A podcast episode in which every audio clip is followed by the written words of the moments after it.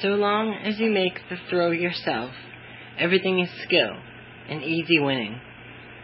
Only if you suddenly become the one catching the ball that the eternal playmate throws at you, at your center, with all her strength, in one of those arcs of great divine bridge builders, only then is being able to catch strength not yours, but of a world.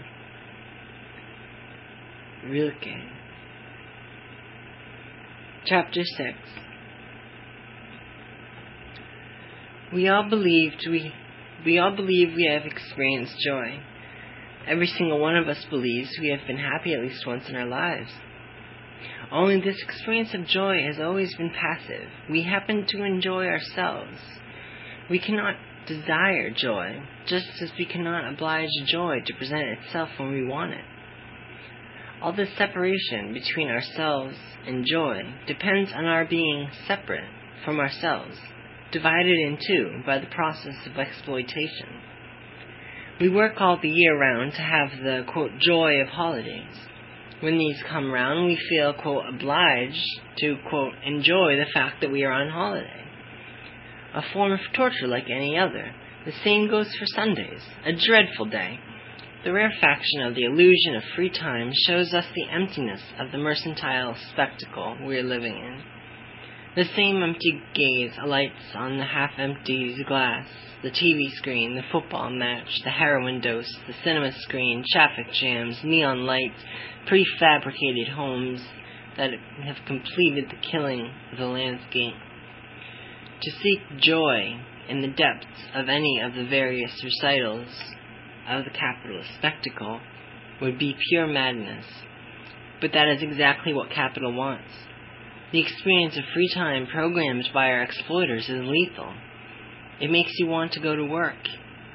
To apparent life, one ends up preferring certain death. No real joy can reach us from the rational me- mechanism of capitalist exploitation. Joy does not have fixed rules to catalog it. Even so, we must be able to desire joy. Otherwise, we would be lost.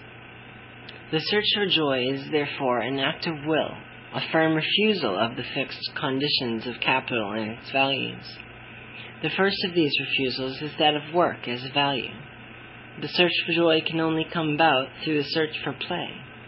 So play means something different to what we are used to considering it to be in the dimension of capital. Like serene idleness, the play that opposes itself to the responsibilities of life is an artificial, distorted image of what it really is. At the present stage of the clash and the relative constrictions in the struggle against capital, play is not a pastime, but a weapon. By a strange twist of irony, the roles are reversed. If life is something serious, death is an illusion in the sense that so long we are alive, death does not exist. Now, the reign of death, that is, the reign of capital, which denies our very existence as human beings and reduces us to things, seems very, very serious, methodical, and disciplined. But its possessive paroxysm, its ethical rigorousness, its obsession with doing. All hide a great illusion. The total emptiness of the commodity spectacle, the uselessness of an indefinite accumulation, and it, the absurdity of exploitation. So the great seriousness of the world of work and productivity hides a total lack of seriousness. On the contrary, the refusal of this stupid world, the pursuit of joy, dreams, utopia, and its declared lack of seriousness, hides the most serious thing in life, the refusal of death. For in the physical confrontation with capital, play can take different forms, even on this side of the fence. Many things can be done playfully, yet most of the things we do, we do very seriously, wearing the death mask we have borrowed from capital. Play is, char- play is characterized by a vital impulse that is always new, always in movement. By acting as though we are playing, we charge our action with this impulse. We free ourselves from death. Play makes us feel alive. It gives us the excitement of life. And the other model of acting, we do everything as though it were a duty, as though we had to do it. It is in the ever new excitement of play, quite the opposite to the alienation and madness of capital, that we are able to identify joy. Here ties the possibility to break with the old world and identify, identify with new aims and other values and needs. Even if joy cannot be considered man's aim, it is undoubtedly the privileged dimension that makes the clash with capital different when it is pursued deliberately. Life is so boring. There is nothing to do except spend all our wages on the latest skirt or shirt. Sisters and brothers, what are your real desires? Sit in the drug store, look distant, empty, bored, drinking some tasteless coffee? Or perhaps blow it up or burn it down. The Angry Brigade. Chapter 7 The great spectacle of capital has swallowed us all up to our necks. Actors and spectators in turn, we alienate the rules, either staring open mouthed at others or making others stare at us. We have alighted the glass couch, even though we know it is only a pumpkin. The fairy godmother's spell has beguiled our critical awareness. Now we must play the game, until midnight at least. Poverty and hunger are still the driving forces of the revolution, but capital is widening the spectacle. It wants new actors on stage. Our greatest spectacle in the world in the world will continue to surprise us. Always more complicated, better and better organized. New clowns are getting ready to mount the rostrum. Rostrum. New species of wild beasts will be tamed. The supporters of quantity, lovers of arithmetic, will be first on and will be blinded by the limelight, dragging the masses of necessity and the ideologies of redemption along behind them. But one thing they will not be able to get rid of is their seriousness. The greatest danger they face will be a laugh. In the spectacle of capital, joy is deadly. Everything is gloomy and funeral because everything is serious and orderly. Everything is rational and programmed precisely because it is all false and illusory. Beyond the crises, beyond other problems of underdevelopment, beyond poverty and hunger, the last fight the capital will have to put up, the decisive one, is a fight against boredom. The revolutionary movement will also have to fight its battles, not just the traditional ones against capital, but new ones against itself. Boredom is attacking it from within, is causing it to deteriorate, making it asphyxiating, uninhabitable. Let us leave those who like the spectacle of capitalism alone, those who are quite happy to play their parts to the end.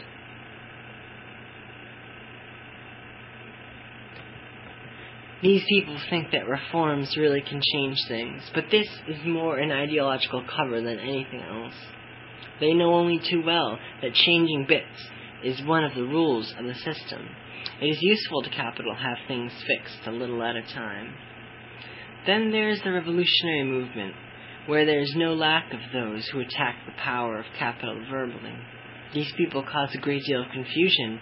They come out with grand statements, but no longer impress anyone. Least of all capital, which cunningly uses them for the most delicate part of its spectacle.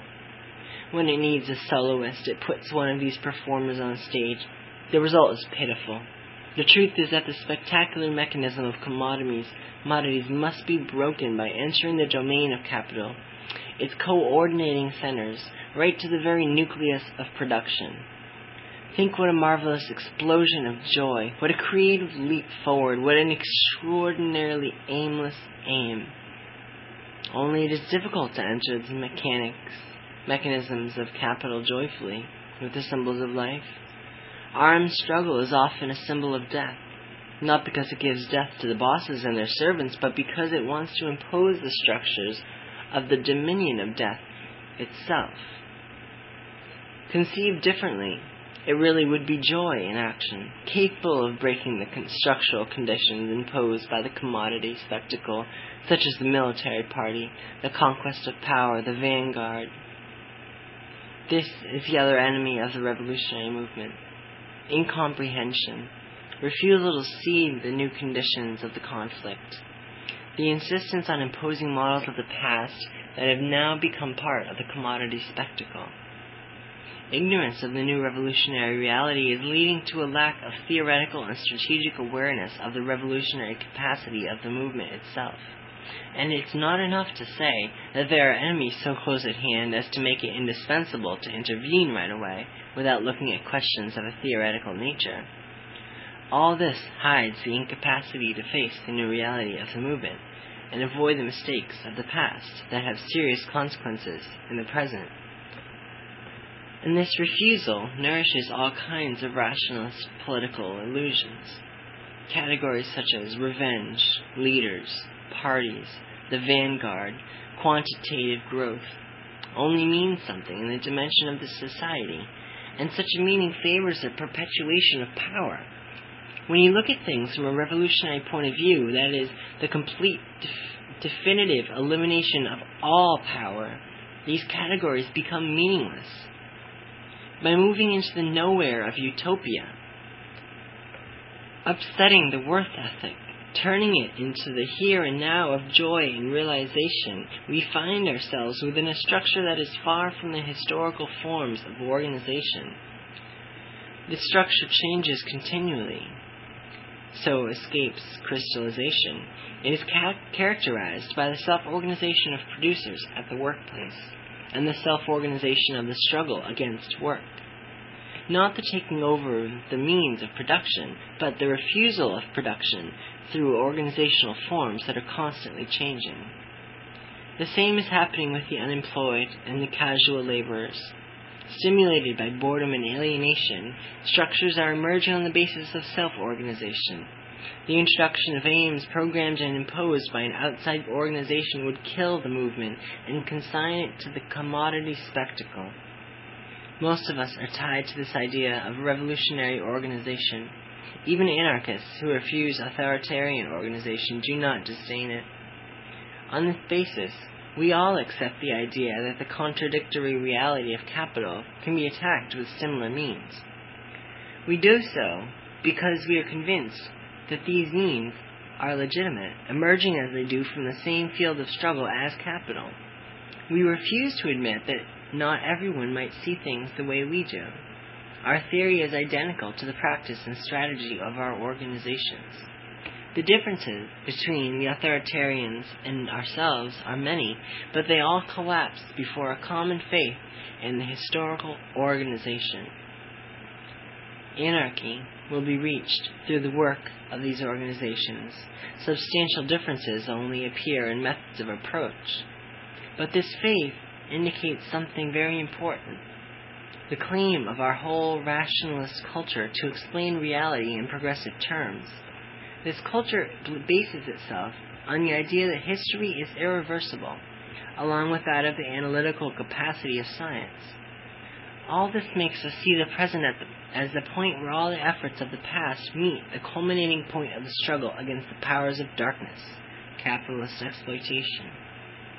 Consequently, we are convinced that we are more advanced than our predecessors, capable of elaborating and putting into practice theories and organizational strategies that are the sum of all the experiences of the past.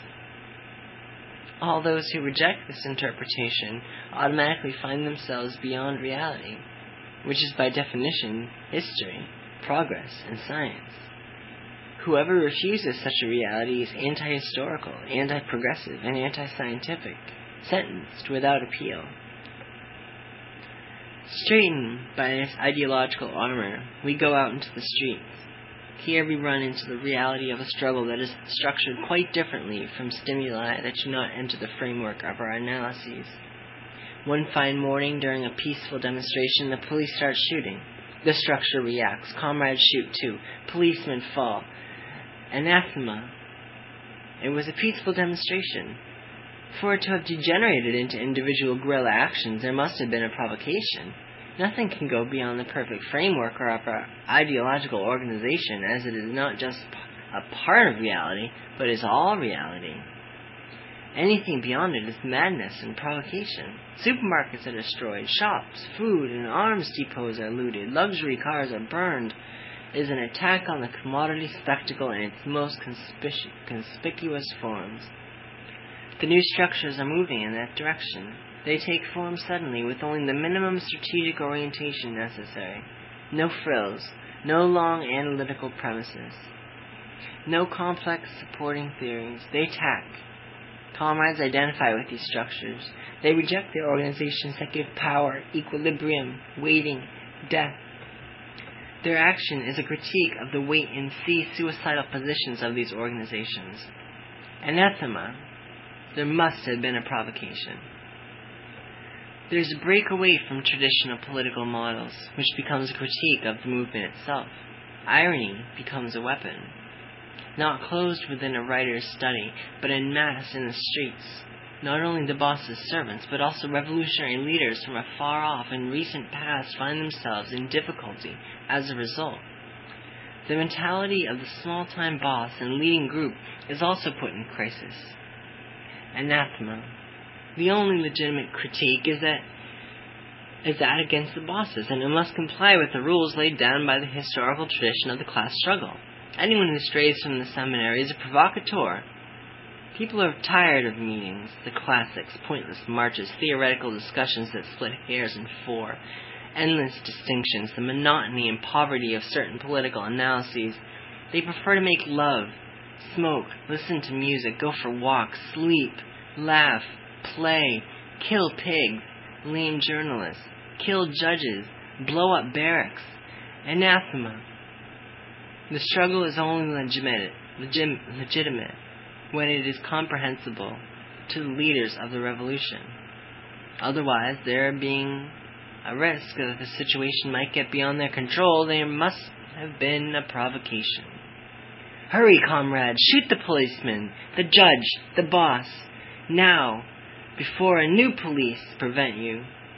Hurry to say no before the new repression convinces you that saying no is useless pointless, mad, and that you should accept the hostility of the mental asylum. Hurry to attack capital before a new ideology makes you, makes it scared to you, sacred to you. Hurry to refuse work before some new sophist tells you yet again that work makes you free. Hurry to play. Hurry to arm yourself. There will be no revolution until the Cossacks descend. Coeurderoy. Chapter 8 Play is also enigmatic and contradictor in the logic of capital, which uses it as part of the commodity spectacle. It acquires an ambiguity that it does not in itself possess. This ambiguity comes from the illusory structure of capitalist production. In this way, the game simply becomes a suspension of production and a parenthesis of peace in everyday life. So play comes to be programmed and used scientific, scenically. When it is outside the dominion of capital, play is harm, harmoniously structured by its own creative impulse. It is not linked to this or that performance required by the forces of the world of production, but develops autonomously. It is only in this reality that play is cheerful, that it gives joy, it does not suspend the unhappiness of the laceration caused by exploitation, but realizes it to the full, making it become the participant in the reality of life. In this way, it opposes itself to the tricks put into act by the reality of death, even though play, even through play, to make the gloominess less gloomy.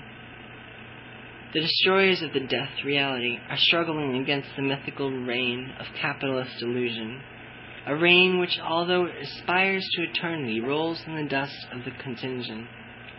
Joy emerges from the play of destructive action, from the recognition of the profound tragedy this is, implies, and an awareness of the strength of enthusiasm that is capable of slaying the cobwebs of death. It is not a question of opposing horror with horror, tragedy with tragedy, death with death. It is a confrontation between joy and horror, joy and tragedy, joy and death. To kill a policeman is not necessary. To don the judge's robes hastily cleansed of the blood of previous sentences. Courts and sentences are always part of the spectacle of capital, even when it's the revolutionaries who act them out. When a policeman is killed, his responsibility is not weighed on the scales. The clash does not become a question of arithmetic. One is not programming a vision of the relationship between revolutionary movement and exploiters. One is responding at the immediate level to a need that has come to be structured within the revolutionary movement a need that all the analyses and justifications of this world would never have succeeded in imposing on their own. This need is the attack on the enemy, the exploiters, and their servants. It matures slowly within the structures of the movement. Only when it comes out into the open does the movement pass from the defensive phase to attack analysis and moral justification are upstream at the source, not downstream at the feet of those who come out into the streets, poised to make them stumble. They exist in the centuries of systematic violence that capital has exercised over the exploited, but they do not necessarily come to light in a form that is complete and ready to use. That would be a further rationalization of intentions, our dream of imposing a model of reality that does not belong to it. Let's have these Cossacks come down. We do not support the role of reaction. That is not for us. We refuse to accept capital's ambiguous invi- invitation. Rather than shoot our comrades or each other, it is always better to shoot policemen. There are times in history when science exists in the conscious of those, consciousness of those who are struggling. At such times, there is no need for interpreters of truth. It emerges from things as they are. It is the reality of the struggle that produces theory. The birth of the commodity market marked the formation of capital, the passage from feudal forms of production to the capitalist one. With the entrance of production into its spectacular phase, the commodity form has extended to everything that exists love, science, feelings, consciousness, etc. The spectacle has widened. The second phase does not, as the Marxists maintain, constitute a corruption of the first. It is a different phase altogether. Capital devours everything, even the revolution. If the latter does not break from the model of production, if it merely claims to impose alternative forms, capitalism will swallow it up within the commodity spectacle. Only the struggle cannot be swallowed up. Some of its forms, crystallizing in precise organizational entities, can end up being drawn into the spectacle, but when they break away from the deep significance that capital gives to production, this becomes extremely difficult. In the second phase, questions of arithmetic and revenge do not make sense. If they are mentioned, they take on a metaphorical significance. The illusory game of capital, the, commu- the commodity spectacle must be substituted with the real game of the armed attack against it for the destruction of the unreal and the spectacle. Do it yourself.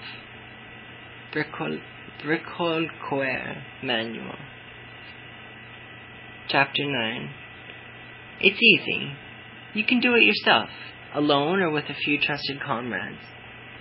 Complicated means are not necessary, not even great technical knowledge. Capital is vulnerable. All you need is to be decided. A load of talk, has made us obtuse. It's not a question of fear. We aren't afraid, just stupidly full of prefabricated ideas we can't break free from. Anyone who is determined to carry out his or her deed is not a courageous person. They are simply a person who has clarified their ideas, who has realized that it is pointless to make such an effort to play the part assigned to them by capital in the performance. Fully aware, they attack with cool determination. And in doing so, they realize themselves as human beings. They realize themselves in joy. The reign of death disappears before their eyes. Even if they create destruction and terror for the bosses, in their hearts and in the hearts of the exploited there is joy and calm. Revolutionary organizations have difficulty in understanding this. They impose a model that reproduces the reality of production. The quantitative destiny of the latter prevents them from having any qualitative move to the level of the aesthetic dimension of joy. These organizations also see armed attack in a purely quantitative light. Objectives are decided in terms of a frontal clash. In that way, capital is able to control any emergency. It can even allow itself the luxury of accepting the contradictions, point out spectacular objectives, exploit the negative effects on producers in order to widen the spectacle. Capital accepts the clash in the quantitative field because that is where it knows all the answers, has a monopoly of the rules, and produces the solutions itself. On the contrary, the joy of the revolutionary act is contagious. It spreads like a spot of oil. Play becomes meaningful when it acts on reality. But this meaning is not crystallized in a model that governs it from above. It breaks up into a thousand meanings, all productive and unstable. The internal connections of play work themselves out in the action of attack, but the overall sense survives. The meaning that play has for those who are excluded and want to appropriate themselves of it. Those who decide to play first, and those who observe the liberatory, the liberatory consequence of the game are essential to the game itself. The community of joy is structured in this way. It is a spontaneous way of coming into contact, fundamental for the realization of the most profound meaning of play. Play is a communitarian act. It rarely presents itself as, an, as one isolated fact. If it does, it often contains the negative elements of psychological repression. It is not a positive acceptance of play as a creative movement of struggle. In the communitarian sense of play, that prevents arbitrariness in choice of the significance given to the game itself. In the absence of a communitarian relationship, the individual could impose their own rules and meanings that would be incomprehensible to anyone else. Simply making play becomes simply making play becomes a temporary suspension of the negative consequences of their individual problems, the problems of work, alienation, exploitation. In the communitarian agreement, play is enriched by a flux of reciprocal actions. Creativity is greater when it comes from reciprocally verified, liberated imaginations. Each new invention, each new possibility can be lived collectively without preconstituted models and have a vital influence even by simply being a creative moment, even if it encounters a thousand difficulties during realization. A traditional revolutionary organization ends up imposing its techniques. It tends unavoidably towards technocracy. The great importance attached to the mechanical aspect of action condemns it along this road. A revolutionary structure that seeks the moment of joy in action, aimed at destroying power, considers the tools used to bring about this destruction just that means. Those who use these tools must not become slaves to them just as those who do not know how to use them must not become slaves to those who do. The dictatorship of the tool is the worst kind of dictatorship. Revolutionaries' most important weapons are their determination, their conscience, their decision to act, and their individuality. Arms themselves are merely tools, and as such should be continually be submitted to critical evaluation. It is necessary to develop a critique of arms. Too often we have seen the sanctification of the submachine gun and military efficiency. Armed struggle does not concern weapons alone. These on their own cannot represent the revolutionary dimension. It's dangerous to reduce complex reality to one single thing. In fact, play involves this risk. It could make the living experience become no more than a toy, turning it into something magical and absolute. It is not by chance that the machine gun appears in the symbolism of so many revolutionary combatant organizations. We must go beyond this in order to understand joy as the profound significance of the revolutionary struggle, escaping the illusions and traps of part of the commodity spectacle through mystic, mythical and mythicized objects. Capital makes its final effort when faced with armed struggle. It engages itself on its last frontier. It needs the support of public opinion in order to act in a field where it is not too sure of itself. So it unleashes a psychological war using the most refined weapons of modern propaganda. Basically, the way capital is physically organized at the present time makes it vulnerable to any revolutionary structure capable of deciding its own timing and means of attack. It is quite aware of this weakness, and it takes measures to compensate for it. The police are not enough, not even the army. It requires constant vigilance by the people themselves, even the most humble part of the proletariat. So to do this, it must divide the class front it must spread the myth of the danger of armed organizations among the poor, along with that of the sanctity of the state, morality, the law, and so on, and so on. It indirectly pushes these organizations and their militants into assuming precise roles. Once in this role, play no longer has any meaning. Everything becomes serious, so illusory, it enters the dominion of the spectacular and becomes a commodity. Joy becomes mass. The individual becomes anonymous, lives out their role, no longer able to distinguish between appearance and reality. In order to break out of the magic circle of the theatricals of commodities, we must refuse all roles, including that of the professional revolutionary armed struggle must not let itself become something professional. Precisely that division of tasks that the external aspect of capitalist production wants to impose upon it.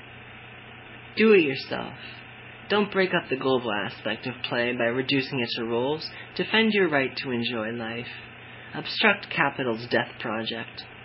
The latter can only enter the world of creativity and play by transforming who is playing into a player the living creator into a dead person who cheats themselves into believing they are alive. There would be no sense in talking about play any longer if the world of play were to become centralized. We must foresee this possibility of capital taking up the revolutionary proposal again when we put forward our argument of armed joy. And one way this could come about is through the management of the world of play from the outside by establishing the rules of the players and the mythology of the toy.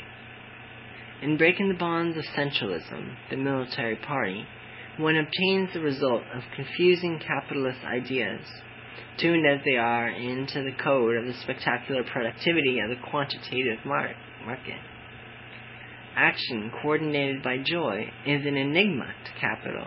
It is nothing, something with no precise aim, devoid of reality. And this is so because the essence, the aims and reality of capital are illusory, while the essence, aims, and reality of revolution are concrete. The code for the need for communism takes the place of the code of the need to produce. In the light of this need in the community of play, the decisions of the individual become meaningful. The unreal, illusory character of the death models of the past is discovered the destruction of the bosses means the destruction of commodities, and the destruction of commodities means the destruction of the bosses. The owl takes flight. Athenian proverb. Chapter 10 The owl takes flight. May actions that start off badly come to a good end May the revolution put off by revolution, revolutionaries for so long be realized in spite of the latter's resisted, residual desire for social peace. Capital will give the last word to the white coats. Prisons will not last for long. Fortresses of a past that survives only in the fantasies of some exalted old reactionary, they will disappear along with the ideology based on social orthopedics social orthopedics. There will no longer be convicts. The criminalization capital creates will be rationalized. It will be processed through asylums. When the whole of reality is spectacular, to refuse the spectacle means to be outside reality. Anyone who refuses the code of commodities is mad. Refusal to bow down before the commodity god will result in one being committed to a mental asylum. There the treatment will be radical. No more inquisitorial style torture or blood on the walls. Such things upset public opinion. They cause the self-righteous to intervene, give rise to justification in making amends, and disturb the harmony of the spectacle. The total annihilation of the personality, considered to be the only radical cure for sick minds, does not upset anyone. So long as the man in the street feels he is surrounded by the impertur- imperturbable atmosphere of the capitalist spectacle, he will feel safe from the asylum doors ever shutting him on him. This world of madness will seem to him to be elsewhere, even though there is always an asylum available next to every factory, opposite every school, behind every patch of land, in the middle of every housing estate. In our critical obtuseness, we must take care not to pave the way to the civil servants in white coats. Capital is programming a code of inter- interpretation to be circulated at mass level. On the basis of this code, public opinion will get used to seeing those who attack the boss's order of things, that is to say, revolutionaries, as practically mad. Hence the need to have them put away in mental asylums. Prisons are also rationalizing along the German model. First, they will transform themselves into special prisons for revolutionaries, then into model prisons, then into real lagers for brain manipulation, and finally, mental asylums. Capital's behavior is not dictated by the need to defend itself from the struggles of the exploited alone. It is dictated by the logic of the code of commodity production. For capital, the asylum is a place where the, globa- the globality of a spectacular functioning is interrupted. Prison desperately flies to, to do this, but does not succeed, blocked as it is by its basic ideolo- ideology of social orthopedics. The place of the asylum, on the contrary, does not have a beginning or an end. It has no history. Does not have the mutability of the spectacle.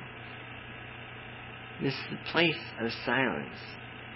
The other place of silence, the graveyard, has the faculty to speak aloud. Dead men talk, dead men talk, and our dead talk loudly. And they can be heavy, very heavy. That is why capital will try to have fewer and fewer of them, and the number of guests in asylums will increase correspondingly.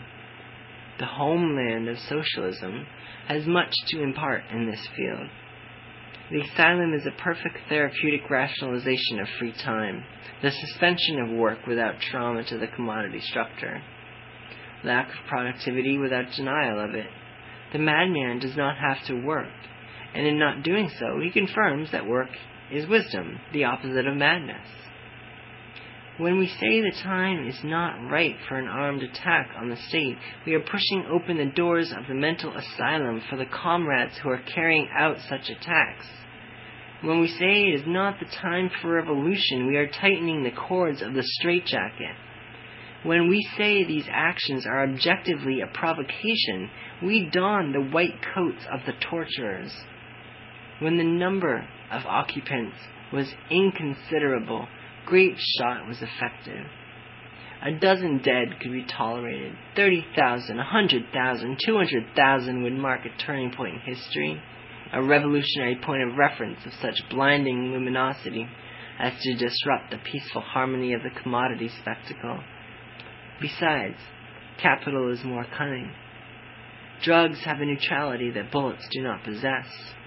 They have the alibi of being therapeutic. May capital's statue of statute of madness be thrown in its face. Society is one immense mental asylum may the terms of the counterpositions be overturned. The neutralization of the individual is a constant practice in capital's refined totality. The flattening of opinions is a therapeutic process, a death machine. Production cannot take place without this flattening in the spectacular form of capitalism. And if the refusal of all that, the choice of joy in the face of death, is a sign of madness. it is time everyone began to understand the trap that lurks beneath it all. The whole apparatus of the Western cultural tradition is a death machine, the negation of reality, a reign of the fictitious that has accumulated every kind of infamy and injustice, exploitation and genocide. If the refusal of this logic is condemned as madness, then we must distinguish between madness and madness. Joy is arming itself. Its attack is overcoming the commodity hallucination, machinery, vengeance, the leader, the party's quantity. Its struggle is breaking down the logic of profit, the architecture of the market, the programming of life, the last document in the last archive. Its violent explosion is overturning the order of dependence, the nomenclature of positive and negative, the code of the commodity illusion. But all this must be able to communicate itself. The passage from the world of joy to the world of death is not easy. The codes are out of phase and end up wiping each other out. What is considered illusion in the world of joy is reality in the world of death, and vice versa. Physical death, so much a preoccupation in the death world, is less mortifying than what is peddled as life. Hence, capital's capacity to mystify messages of joy. Even revolutionaries of the quantitative logic are incapable of understanding experiences of joy in depth. Sometimes they hesitantly make insignificant approaches at other times, they let themselves go with condemnation that is not very different to that of capital. In the commodity spectacle, it is goods that count. The active element of this accumulated mass is work. Nothing can be positive and negative at the same time within the framework of production. It is possible to assert non work, not the negation of work, but its temporary suspension in the same way, it is possible to assert the non commodity, the personalized object, but only in the context of free time. That is something that is produced as a hobby, and the time lapse is conceded by the productive cycle.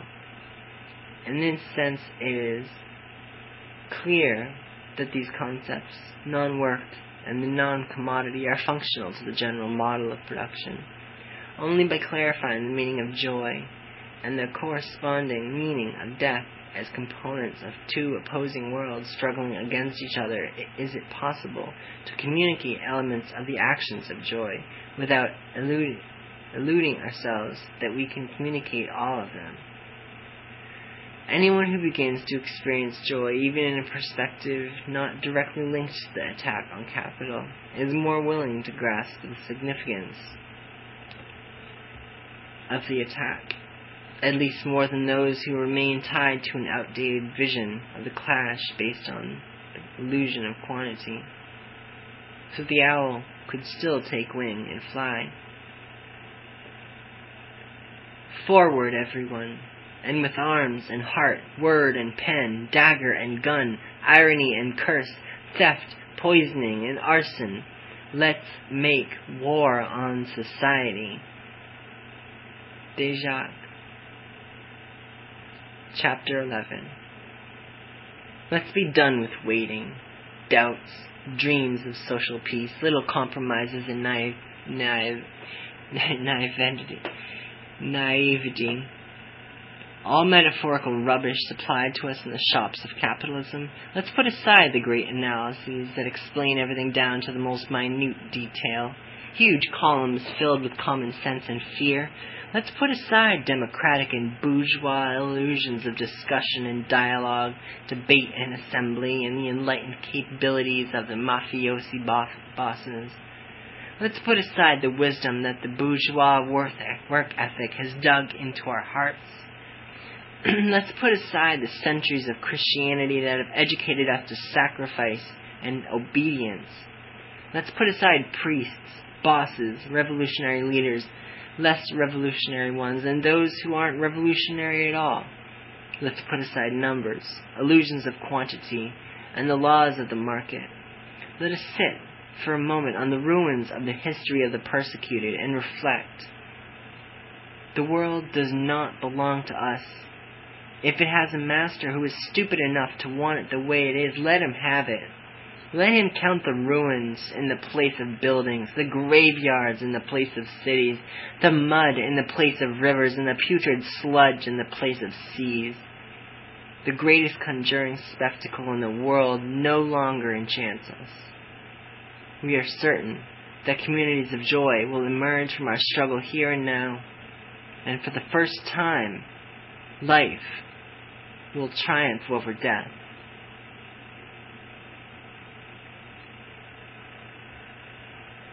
Armed joy.